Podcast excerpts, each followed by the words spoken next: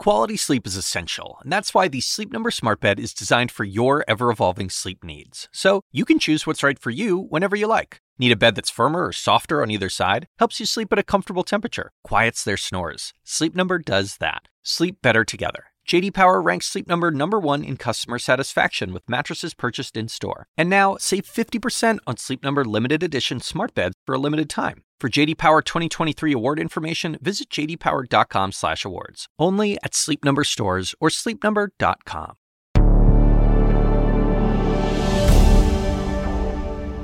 You're watching CNN. I'm Julia Chatterley in New York. This hour, two guests crucial to both the present and the future of Ukraine. We'll hear from the CEO of the firm that owns the Azovstal steel plant in Mariupol, currently surrounded by Russian forces, and the head of the European Bank for Reconstruction and Development, the EBRD, the organization built to help post Soviet states fight for democracy. For now, Mariupol on the brink of falling into Russian hands. The last remaining soldiers and hundreds of civilians are making a defiant stand in the Azovstal steel plant in the southeast of the city. The Kremlin says it can seize control of the plant in three to four days, though Vladimir Putin today says storming the area is no longer necessary, having blocked all means of escape. Russia's president says he's offering a quote dignified treatment to anyone who surrenders. He's calling the Kremlin's effort to capture Mariupol a success. Yet overnight, Russian forces continue to bombard the battered city. Earlier Thursday, four evacuation buses were able to leave through a humanitarian corridor. And in a warning to the West, Russia has tested a new nuclear capable intercontinental ballistic missile, sometimes referred to as Satan II. Putin said it should make Russia's enemies, quote, think twice and give them food for thought. Meanwhile, in Kiev, the Prime Ministers of Spain and Denmark have arrived for meetings with President Zelensky. Pedro Sanchez and Mette Frederiksen appeared together and promised to deliver concrete support to Ukraine. And Matt Rivers is in Lviv and has the latest. Well, Julia, the horrific situation in Mariupol continues as we learn that a planned evacuation corridor that was set up yesterday uh, did not work as planned. Let's start with the latest headlines, though, uh, from President Zelensky, who says uh, that Ukraine at the moment does not have the amount of heavy weaponry that it would need to take back the city of Mariupol. Uh, a nod, I think, to the fact that Ukraine continues to ask for more weapons, heavy weapons from the West, especially as they would face, uh, or they do face, an ongoing assault by Russia in the Donbass region. The idea that they have enough weapons to go around, not only to fight that front, but also to liberate Mariupol uh, in some sort of counteroffensive. Zelensky basically saying he doesn't have that ability. Vladimir Putin. Uh, on Thursday, basically claiming victory in Mariupol, even though there continues to be Ukrainian resistance centered on the Azovstal steel plant complex, where we know fighters on the Ukraine side remain. Putin basically acknowledged that and said that Russia does not need to go in there and clear out every single one of those soldiers. He said that they should just seal it off and uh, congratulated his military for a victory in Mariupol, as he called it. Of course, the Ukrainian side denies that the city of Mariupol has fallen, claiming there still is Ukrainian resistance there. This is some 120,000 civilians, according to Zelensky, in and around Mariupol, still need to be evacuated. And there was hope, Julia, that on uh, that on Wednesday, a humanitarian corridor that had been agreed to between both sides could facilitate the evacuation of several thousand, at least, civilians from Mariupol. But unfortunately, that did not happen. With uh, Ukrainian officials saying only four, four buses carrying civilians managed to make it out of that city. The Ukrainians blaming the Russian side, uh, saying that uh, they they were disorganized and that they actually broke a ceasefire that did not allow for the safe evacuation of those citizens, something that we have seen or at least heard the Russians be accused of multiple times throughout this war. Uh, so, this dire, dire situation in the city of Mariupol continues as so many citizens, so many ordinary people still need to be evacuated. Julia. Matt Rivers there. Now, as the battle in the east for the Donbass region continues, Ukrainians who survived Russia's brutal attack on their homes are trying to work out what next while fearing life will never be the same. CNN's Phil Black has been hearing their stories. Andrei Binchenko says his life will be forever split in two, before and after the day the Russians came. He remembers the skies over his home in Hostomel near Kiev suddenly swarming with dozens of attack helicopters. He says they flew in a low formation, like they were on parade. And soon after, he says, Russian ground forces approached his home. This is where he says they opened fire from a distance. An explosive round landed close by, fracturing his leg, shrapnel piercing much of his body. But Andre says he was lucky. He got to hospital before the Russians worked out he used to fight pro Moscow separatists in eastern Ukraine. He says many veterans from the east were deliberately killed during the occupation. If I had not been wounded, I would have been shot too, he says. Vasily Hilko also survived Russia's occupation, but at great cost. Vasily was shocked by the Russian numbers and firepower that rolled into Bogdanivka, a tiny village northeast of the capital. So many tanks passed, he said, so much ammunition. Every house had 20 soldiers occupying it, including the house where he, his neighbours, and family were sheltering. They stayed in the basement, the Russians moved in above. One night, Vasily says, four drunk soldiers pushed open the basement door and screamed, Everyone out by the count of ten, or all will be killed. Vasily says women were screaming, children crying, and as he was the last one through the door, he was blasted from behind with a shotgun. He says nothing was left of the leg, all bones destroyed, just a puddle of blood in minutes. He says two days later, some Russian soldiers helped him get to hospital. He still thinks they're beasts, not people. The Russian invasion of areas around Kiev violently interrupted and ended many people's lives, and some would somehow survive brutal, intimate encounters, leaving them forever changed. Phil Black, CNN, Bogdanivka, Ukraine. And later this hour, President Biden is expected to provide an update on the war in Ukraine from the White House, and we will bring that to you live the moment it happens. For now, in Washington, several finance ministers, including US Treasury Secretary Janet Yellen, walked out of a G20 meeting yesterday in protest when Russia's finance minister began to speak. Economic officials from around the world are joining World Bank and IMF meetings to discuss how to contain the fallout from the war. And Richard Quest is there for us. That was the isolationist scene setter, I think, Richard, going into these meetings. And obviously, Ukraine is going to dominate the agenda, but also the spillover effects. And for some of these policymakers, how do you now set policy in a world of materially slowing growth and ongoing rising prices? And that's the challenge, too.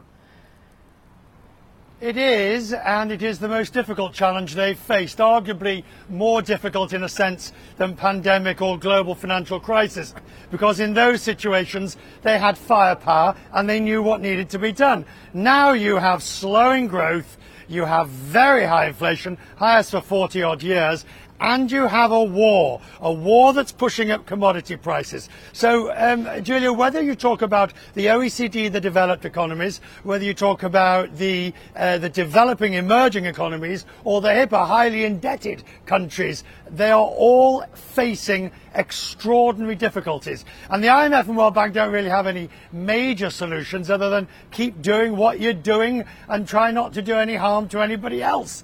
But the war in Ukraine has really made it much more difficult. Good example, as you said yesterday, the Russian finance minister started to speak. He was speaking virtually from Moscow, and Janet Yellen and the others all walked out. And the reason, very simple. They said they were not prepared to sit and listen to Russia speak and hold the agenda whilst they were prosecuting this war. There'll be more of that over the next couple of days. The IMFC, the various other bodies. The IMF and World Bank meetings are very difficult this year. You could ask a question about why the Russians were even present and allowed to uh, participate in that G20 Well- meeting, but that's a, that's a separate question, which I know will take us on a completely separate tangent. Um, not to mention some of the other problems the fact that whole swathes of the world still struggling with the pandemic, the challenge of climate change, and all the things that are having a broader impact on the world that, that also need to be discussed at this moment. Richard, you are going to be discussing many of these things. Tell us who's coming up and why we should tune in to Quest Means Business later. Yes, they call they are the spring meetings of the IMF and World Bank. And on Quest Business tonight, you'll have the president of the World Bank and the managing director of the IMF, the two top people, to discuss the situation. But what I'm going to try to get out of them tonight is what needs to be done, rather than just a restating of how awful the position is. And on that question of the G20, I think most of them would love to kick Russia out, but there has to be unanimity or at least general agreement, and China will never agree, has already said so, to Russia being excluded from the G20. So Lord knows what will happen when there's the leaders meeting in Bali in Indonesia later this year. Yeah, and I like your point. Let's talk about action and the response as opposed to debating the problems that, that we know are out there. Yeah. Can't wait for that. I'm looking forward to it. Richard Quest, thank you. Thank you. Now, lockdown nightmare in Shanghai. This new social media video shows an elderly woman who appears to be arguing with a COVID worker who's trying to send her back to the quarantine centre. The seemingly endless COVID lockdown leading to rare protests in the city of more than 25 million people. David Culver has the latest. Shanghai residents pushing back after nearly three weeks of lockdown. These videos circulating on social media show people confronting police for being forced from their homes.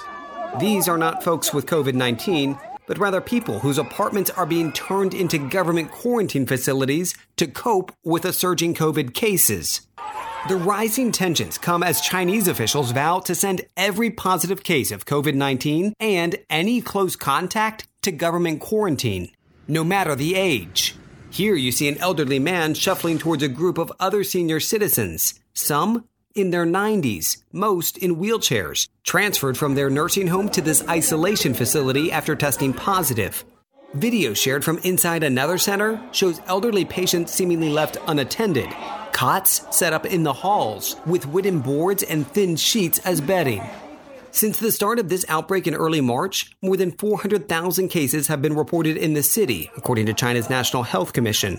And most in this metropolis of more than 25 million people are still in strict lockdown. CNN's been living through it. We've mostly been sealed inside our homes, let out only for mandatory COVID tests and the occasional government distribution of groceries. chicken to potatoes. Last week, we had a brief taste of freedom I could step out of my apartment and walk all the way to the compound gate, still double locked. But since a reversal for our community, new restrictions have us sealed back inside our properties. The draconian and inconsistent policies, coupled with a constant uncertainty, weigh heavily. People tired, pushing back, physically, and through words. These banners appeared on the streets of Shanghai in the cover of night, this one calling residents to resist the limitless lockdown.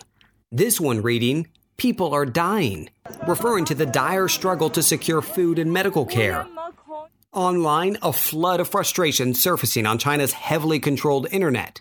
On Chinese social media platform Weibo, users began quoting the first sentence of China's national anthem. It reads, Rise, those who don't want to be enslaved a rally call no longer aimed at foreign oppressors, but rather Beijing's pandemic response and its harsh restrictions.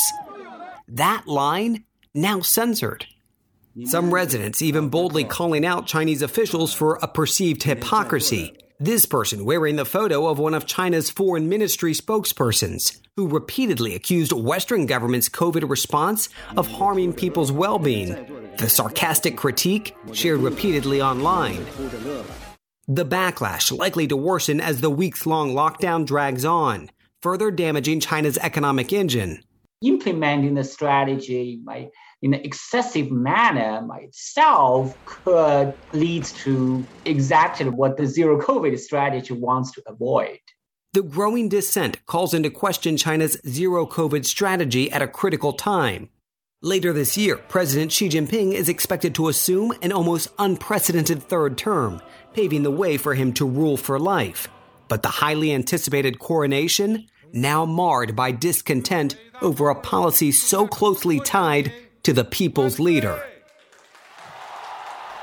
There's a lot of skepticism and doubt over the official numbers when it comes to the case count and deaths, as there was in Wuhan. And similar to when we covered the initial outbreak more than two years ago, we rely heavily on anecdotal evidence. And for several weeks now, people have been sharing news on social media of loved ones dying from COVID right here in Shanghai. And yet, for several weeks, the government kept the death count at zero. Now they've started to adjust those numbers. And that points to the delicate balance that Chinese officials are trying to strike. They want to show on one side their heavy measures are effective, but at the same time, they need to demonstrate the virus is still serious and deadly. Otherwise, you'd have millions here asking if it's not that serious, why this harsh lockdown? David Culver, CNN, Shanghai. Important questions, as always. Now, straight ahead, the battle for Ukraine has lasted more than two months. Reconstruction will take years. We'll hear from an international financial institution doing all it can to provide support now and in the future. That's next.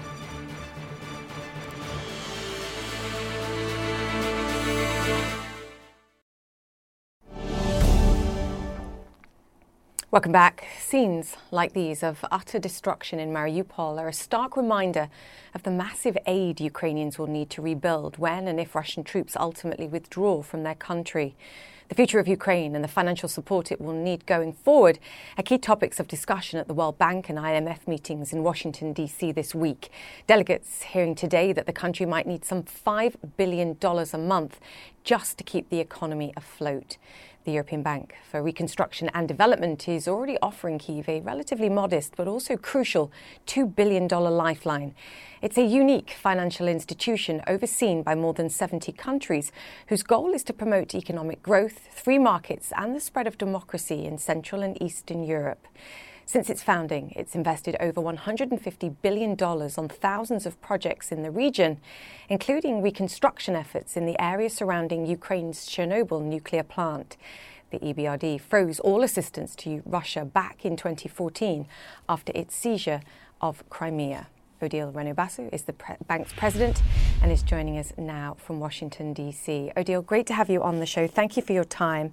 Correct me if I'm wrong, but my understanding is the EBRD is the only multilateral investment organization that, that has a mandate to use its investments to support democracy. In light of what we're seeing in Ukraine today, what does that mean to you for, for the bank's purpose? Indeed, the EBRD has in its statute uh, the objective to support countries that adhere to principle of democracy, multipartism, um, and so forth. And um, this has been a guiding principle in the activity of the bank. And um, that's why also, in line of consistently with this mandate, we are very actively supporting Ukraine at the current juncture. And um, in a symmetric manner, we have, as you mentioned, uh, suspended all our financing access to our resources to Russia and Belarus uh, in the context of the aggression uh, on Ukraine. Let's talk about the, the money that you've allocated because you're calling it the resilience and livelihoods package. It's it's two billion euros worth. It it sounds like a lot of money, and I know you're also providing fast track financing. How quickly can you allocate that money and get that money out? And what kind of projects are you looking for? So what we are targeting is support to the economy, not support mm. to the government, um, the budget of the government, but really the economy, which means the private sector, financing the trade, exchanges, import, export, financing the key infrastructure such as electricity network, railway network, gas, access to gas. And we already have a long, large pipeline of projects with clients we knew because we've been working in Ukraine for in the last um, 30 years. We are very important investors. We have been every year very important investors, investing Uh, around 1 billion per year in the last three years, for example. So we have a lot of clients and we are in contact with them about to address their needs. For example, we had some project for investment in infrastructure, which we are repurposing now to provide liquidity, working capital in a context where this public infrastructure, for example, cannot get payment or have difficulties to get payment from their clients. So mm. our key focus is really supporting the key, keeping the economy afloat and the key function of the economy uh, working. And I mean, it, it, takes a bit of time to uh, implement the project and um, to disburse them, but we have, as I was saying, an important pipeline and really working very hard to react as quickly as possible to address the needs. Of course, the situation is also evolving on the ground, but um, but I think that we are doing everything we can to um, be effective in supporting our clients. I mean, I believe you have uh, just shy of $5 billion portfolio in Ukraine now. And as you mentioned, some of this money is being reallocated for liquidity support, loan deferrals, debt forgiveness, uh, trade finance as well. I just wonder if you have any sense at this stage, and I appreciate it's very difficult, how much of that, that portfolio is in distress and, and how many of these people are coming to you and saying, look, either we need cash immediately and we need liquidity support, or we're not repaying any of those debts anytime soon? We are seeing indeed clients in distress, and, and we are uh, restructuring uh, the debt with the private sector. We have up to now the level of default is, is relatively limited because uh, you know you have some delay for payment, but we expect uh, to have quite a high uh, degree of of, uh, of, losses and of mm. clients unable to pay. So we will give forbearance um, as much as we can there also in, in particular for the private sector.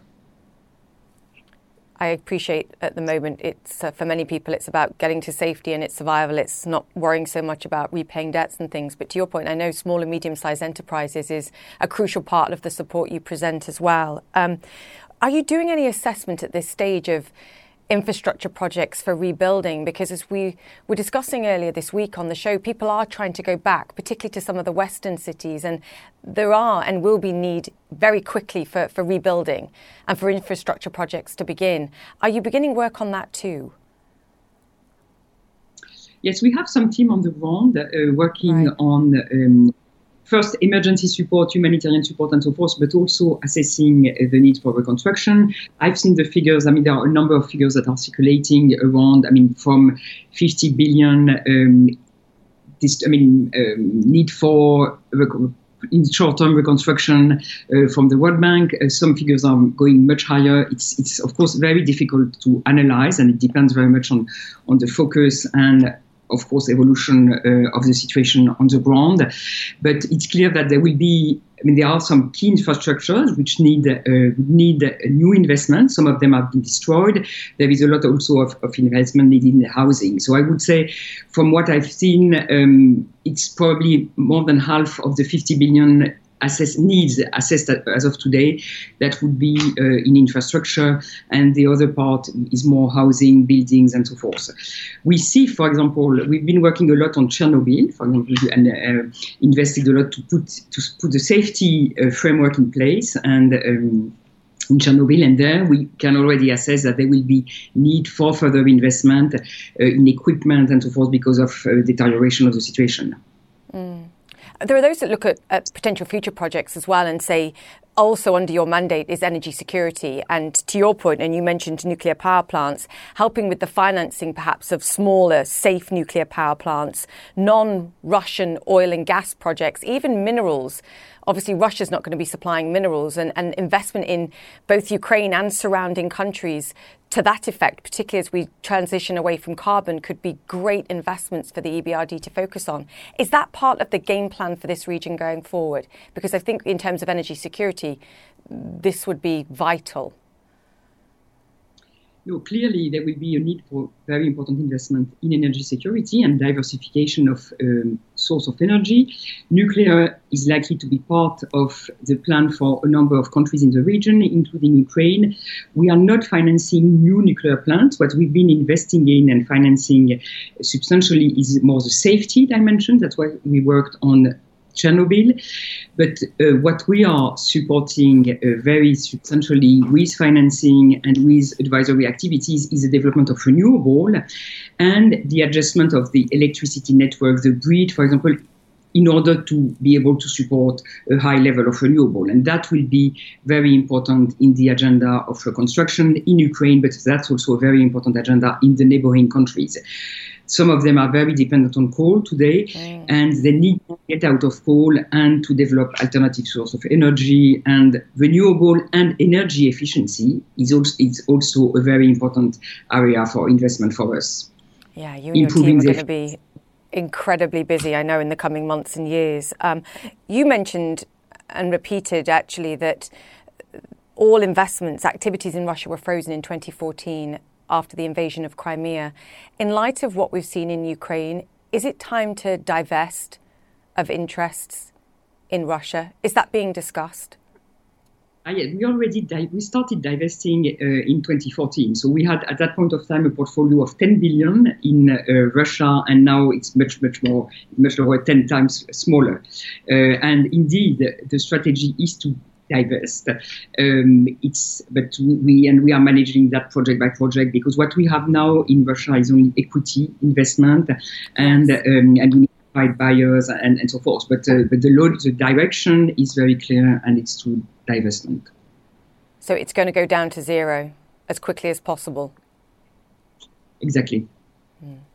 Odile, thank you for your time today. I know uh, you and your team are incredibly busy, and we will let you get back to work. Odile Renaud-Basso, they're the president of the European Bank for Reconstruction and Development. Great to talk to you. Thank you. Right after the break. Thank you. After the break, I speak to the CEO of Metinvest, the company that owns the Azovstal steel plant, as President Putin gives an order to blockade it. Stay with us, that's next.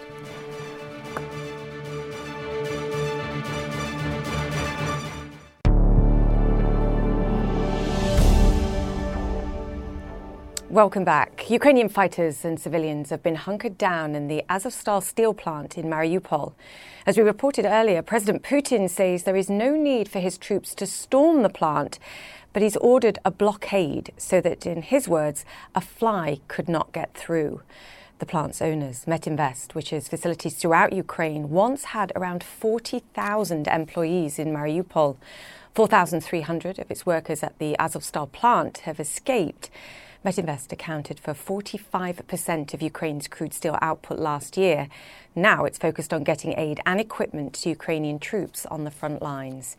Yuri Ryzhenkov joins us now. He's the CEO of Metinvest Holding. Yuri, great to have you on the show. First and foremost, I'm sorry for what you and, and your workers and your family are going through. What can you tell us about the workers, the civilians that remain in this plant that's now surrounded by Russian troops? Well, uh, hello. First, uh, when uh, when the war started, we have stocked quite uh, quite a good uh, stocks of, of food and, and water in the bomb shelters and the facilities at, at the plants. So for some period of time, the civilians they were able to use it and and uh, basically survive on that. Unfortunately, all of the things they, they tend to run out, especially the food and uh, daily necessities. So I think now it's it's close to uh, a catastrophe uh, there. Uh, but uh, as far as I understand, both the fighters and, and civilians that are still there, they're uh, they're not giving up. No, a last stand as it's seemingly being called. Yuri, you mentioned something very important, and I know you were trying to get humanitarian aid into them. Do you have any sense of, of how supplies are now in the plant, how much food, how much water. I know electricity and communication is, is very difficult, but just in light of the Russian blockade, do you have any sense of how long they can survive in there? Uh, well, not not really. As I said, we've stocked uh, some food and water, but our assessment was that it's enough for two three weeks. Uh, but they are now more than uh, almost eight weeks now uh, in, uh, in in the blockade. so I have no idea what's was this humanitarian situation there, but I'm sure it's a catastrophe. So we're trying to get as many of the people as possible out of town. We have volunteers helping us basically driving small cars or buses back and forth, bringing people out so we can meet them on the uh, either in, in a safety but on non-controlled territory or on controlled territory, provide them food and shelter and, and some daily necessities and, and, and get them some comfort. So that's what we've been focusing on the last uh, last few weeks. You had ten and a half thousand workers originally at this plant. I know, and I mentioned you've accounted for what over 4,000 of them what about the others? Well, we've set up a hotline for for our employees. Whoever comes out, they're uh, registering on the hotline, and then we're providing them with the advice, depending on where they are. We're providing them on, on the, uh, with the advice of what to do, where to get the, the food, the shelter, the uh, the medical help, and so on.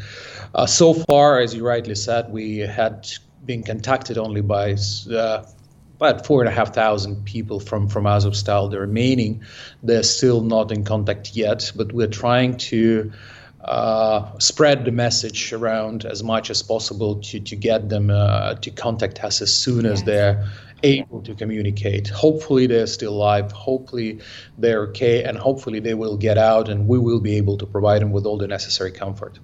Yeah, if people are watching, any of your workers are watching, I think that's such an important message. Get in touch and, and, and let people know that you're okay and, and can be accounted for. Um, of the people that remain stuck, the, the civilians and, and potential workers too, in that plant, President Putin has said that they will be treated in a, a dignified manner if they surrender. I know it's a, a terrible question to have to answer, but what's your advice if they see this, if somehow they get connection and can see this, do you advise them to surrender? Well, our uh, employees, the civilians, they're not fighting, so they, they cannot surrender because they, they, they are not fighting. Uh, but they, uh, my advice to them is try to get out and, and try to get to either uh, sort of Azov Sea coast where we can take care of them uh, to, to the west or all the way uh, to uh, Zaporizhia where we can uh, meet them and, and, and take care of them. So it's I, I don't see how civilians can surrender, uh, but rather my advice to them is to get out if you can, if it's possible. Um, and what about the troops? Because this has become, as we've discussed, what feels to be the, the last stand in, in Mariupol. How do you, well, as a Ukrainian, are... feel about this, the stance of these troops? Well, to be honest, we feel we all feel very proud for uh, for our fighters. So, I mean, uh, war is war, but they, what they are showing is, is a true heroism there. And, uh, and of course, it's their decision what to do next. We, we, we cannot advise them, but we would, uh, we would be proud of them anyway. They're heroes anyway. The other question, I think, and, and it could become a very important one. I know you've said in the past this facility, and it's, it's a big one, we're talking more than four square miles, will not be used by Russia. The, the workers won't work for them. Again, if the Russians do end up taking this plant and take control overall in, in Mariupol, are you willing to see that facility used for, for, Russian purposes? I know at the moment you've been providing support to, to Ukrainian troops. Well, we already said our shareholder and, and, and the company, it's uh, our shareholders and, and the company itself has proclaimed that we will not work under the Russian occupation. Our enterprises will not be working under Russian occupation. We will not be controlling this work. We will not be providing this work. Of course, Russians can try to restart the plants. Well, let's see if they can manage that. I, I, I, doubt very much. But to be honest, I still believe that Ukraine will be able to take back Mariupol, and we will be restoring those uh, those plants, and they will be working in a Ukrainian uh, in Ukraine. Yuri, forgive me for asking, but if you're given an ultimatum and it comes down to, to life or death for your workers, would you would you advise them to work if they're told to? Well, I think if it's a life or death situation, they won't really have uh, have much choice, uh, and and, uh, and and they will uh, will have to work. But uh, what I'm saying is that I doubt very much that the Russians will be able to restore uh, the, the, operations at those mills to, to significant capacity just just by by by, by what they're having. So I'm, I'm saying it's technically for them it's technically and uh, market wise it's going to be very difficult. Mm. That's why I believe they will be able to operate those facilities. Our workers, well, whoever stays there, if it saves their life, yes, they will work. But uh, my advice to them get out, get to Ukraine controlled territory, get in touch with us as soon yes. as possible. Yeah, let people know where you are and that you're safe. Um, let's talk about the rebuild. I mentioned how important your operations are for steel exports and internally for the country, and a lot of work's going to be needed to, to rebuild. Talk about the role that you see for Metinvest in that. Well, first is, is the city of Mariupol. There is a lot of uh, uh, damage to to the uh, to the civil civil uh, civil infrastructure. So definitely, Metinvest will participate uh, with helping people to restore their houses, to restore the infrastructure there in the city, and help the city to restore its its its operation. Second, uh, the steel mills. Um, since we stopped them in an orderly manner to avoid any technological uh, disaster, I believe we can still rebuild them. Uh, and the rebuild will be in both ways. On one hand, we will try to restore the existing technology, but in parallel, we will be building the new technology, which we envisaged uh, anyway and, and announced uh, a few few months ago that we were planning to do to decarbonize the new green steel uh, production in Mariupol. That is still still the plan, and we're we still believe we can do that, and we still believe we will do it uh, in Mariupol in Ukraine. Yes, we like the attitude. Um, Yuri, I know you have children abroad that, that were studying when this war began, so you're separated from them, and you're just one family of many who's now separated. Families in surrounding countries, the men folk staying behind to fight or to carry on work as best they can. What's your message to, to your children and to those families that are separated? Well, the, the message is simple. We're here to win. The victory will come for Ukraine, and then the families will be reunited. So, the simple message uh, just hang on, we're doing it, we will succeed. Yeah, we'll see you soon. Yuri, stay safe, please. Thank you for your time, and we'll chat again soon. The CEO of Metinvest there. Thank you, Yuri. We're back after this.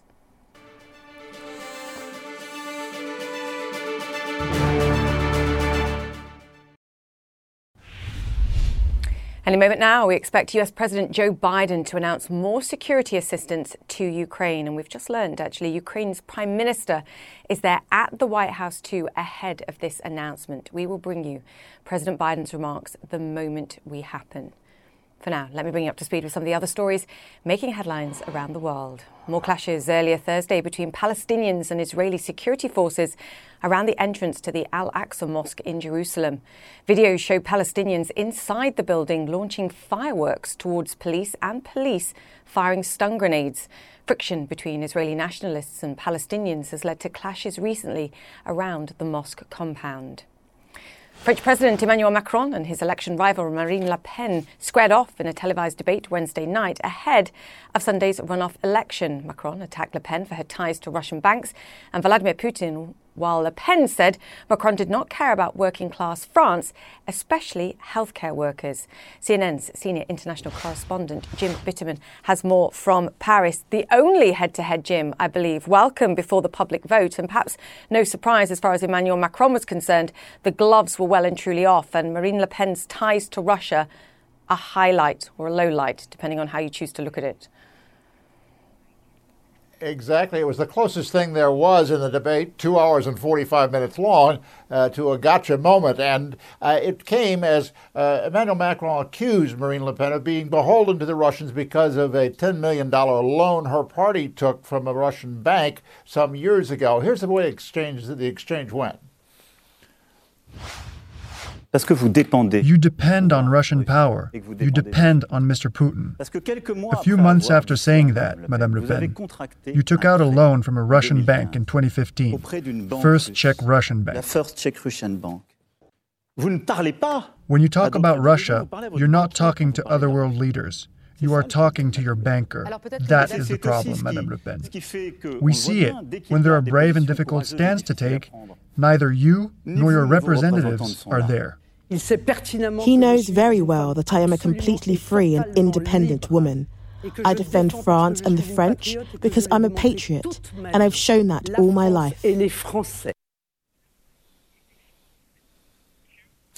Uh, there were some fiery moments, Julia, no question about it. But in the end, uh, there, at least if you believe the the opinion polls, uh, the snap polls taken right after uh, the debate aired last night, uh, it may not have changed the battle lines very much. The opinion polls indicated that uh, the viewers who watched the entire debate believed that uh, that Emmanuel Macron was more convincing than uh, than uh, than his rival, and uh, by a, a, somewhat great margin, it was 59 to 39 uh, from Macron over Marine Le Pen. So, it, it, you know, it may not have changed things. we'll see what the voters get to the polls on Sunday, Julia.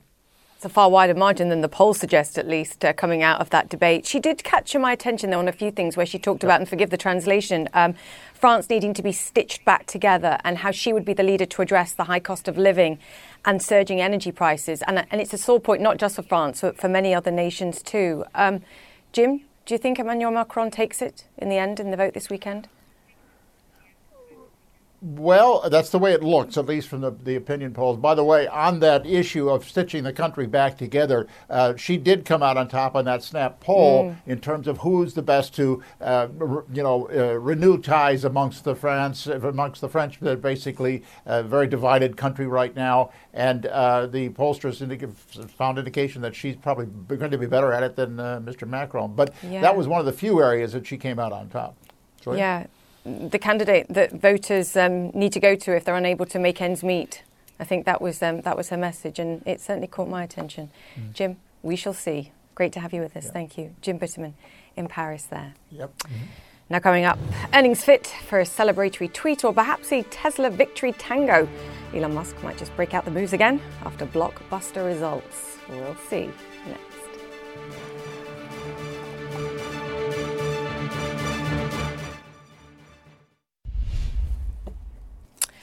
Once again, a reminder that any moment now we expect US President Joe Biden to announce more security assistance to Ukraine. He's just met Ukraine's Prime Minister at the White House ahead of this announcement. We understand that Denis Shmyhal has just left and was there for around 45 minutes. We will bring you President Biden's remarks the moment they begin for now. Let's take a look at what's going on in the market price action. And it was a Netflix nightmare on Wednesday. Well, today, a Tesla triumph. Tesla shares rooming ahead in early trade after the electric car maker reported record quarterly profits of more than $3 billion for the first quarter. China COVID lockdowns not enough to slow the company down either. Tesla's results helping drive a bit of bullish action on Wall Street, too. Take a look at that for the majors. All averages are higher after the turbulence that came from Wednesday's streaming surprise from Netflix. The shares falling again today amid news that billionaire investor Bill Ackman has sold his entire $1.1 billion stake after Netflix gave a warning on subscription growth. That translates into a $400 million loss. Ackman angst and Musk merriment Anna Stewart joins me now. Ooh, that was a challenge. Get my teeth back in, Anna. Um, reporting first quarter net earnings that were seven times greater, I believe, than a year ago. Some of that, of course, price hikes in the face of supply chain kinks. But given what they're battling more broadly, this is an impressive performance, an electrifying, let's call it that, result.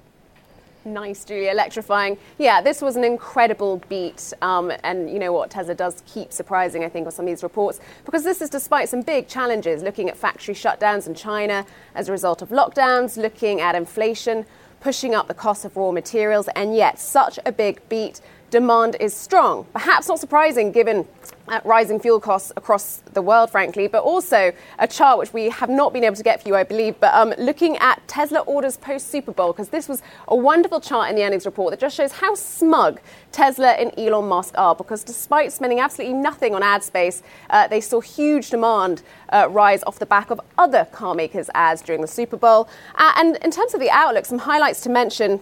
Elon Musk thinks they can produce 60% more cars this year compared to last, and a big update on robo taxis. Listen to this, very ambitious. Expecting to mass produce robo taxis by 2024. That is just a year and a half away. And that goes to show, I think, some of the struggle with Wall Street and analysts estimating where this company will go. Because do you believe that incredible ambition to mass produce robo taxis by 2024? What price would you put on that? They keep beating, maybe they'll make it. Julia? Yeah, I mean, as he said on the call as well, we remain production constrained, not demand constrained. Will that still be the case in light of the challenges that, that China faces with the, um, the gig factory there as well? And of course, um, pricing pressures, because I know some of their long term supply contracts are rolling off, so that's going to be key to watch too. Um, what it does unlock, though, Anna, is a multi billion dollar paycheck, I believe, for Elon Musk. Not quite enough to buy t- Twitter, but approaching it. Um, what's the latest on that? Yeah, it unlocks the latest tranche or the last tranche of the uh, incredible deal that they reached in 2018 in terms of bonuses of $23 billion. Of course, we actually be able to sell any of those shares for a few years. Where we are with Twitter is it's all gone a bit quiet. Now, re- media reports do suggest that Elon Musk is looking to raise some debt. Um, it's expected that private equity would be involved in any case as well they will have to mull over not just having a maverick like Elon Musk uh, behind the steering wheel of Twitter, but also, of course, the sort of future finances and the potential for Twitter, which isn't looking nearly as rosy, I have to say, as Tesla. No news from Twitter on this bid. Now, given that poison pill measure they introduced last week, I'd say it's not looking good. Also, looking at the share price, currently around $46 a share, far less than what Elon Musk was bidding for. Remember, $52.40. Yes. Wow. Anna Stewart, we shall watch this space. I think the uh, phrase for that is show me the money. Thank you for that. Okay, before we go, many happy returns to Queen Elizabeth as she celebrates her 96th birthday and she's getting her own Barbie doll, well, from Mattel. Mattel says it's a tribute to the Queen's historic 70 years on the throne. Wow, piercing blue eyes. That is a beautiful doll. Now, the royal family and the British Prime Minister Boris Johnson also honouring her on Twitter, calling her an inspiration to people all around the world. Millions of people cherish a particular moment of your reign. And for me, it has to be the opening ceremony of the London Olympics in 2012, when Your Majesty arrived, at least figuratively, by jumping from a helicopter escorted by James Bond, and then the trumpet sounded, and Your Majesty made your entrance, and the entire stadium rose as one and burst into applause and just released this new photo of the Queen and her beloved ponies taken last month. Definitely prefer the ponies to the Barbie doll. That's it for the show. Stay with CNN. Connect the World with Becky Anderson is next as we await President Biden, of course, from the White House.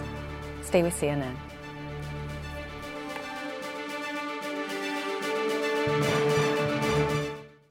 When you work, you work next level.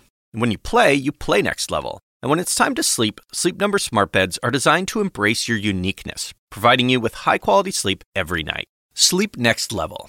JD Power ranks Sleep Number number 1 in customer satisfaction with mattresses purchased in-store. And now, the Queen Sleep Number C4 smart bed is only $1,599. Save $300 for a limited time, only at Sleep Number stores or sleepnumber.com. Prices higher in Alaska and Hawaii.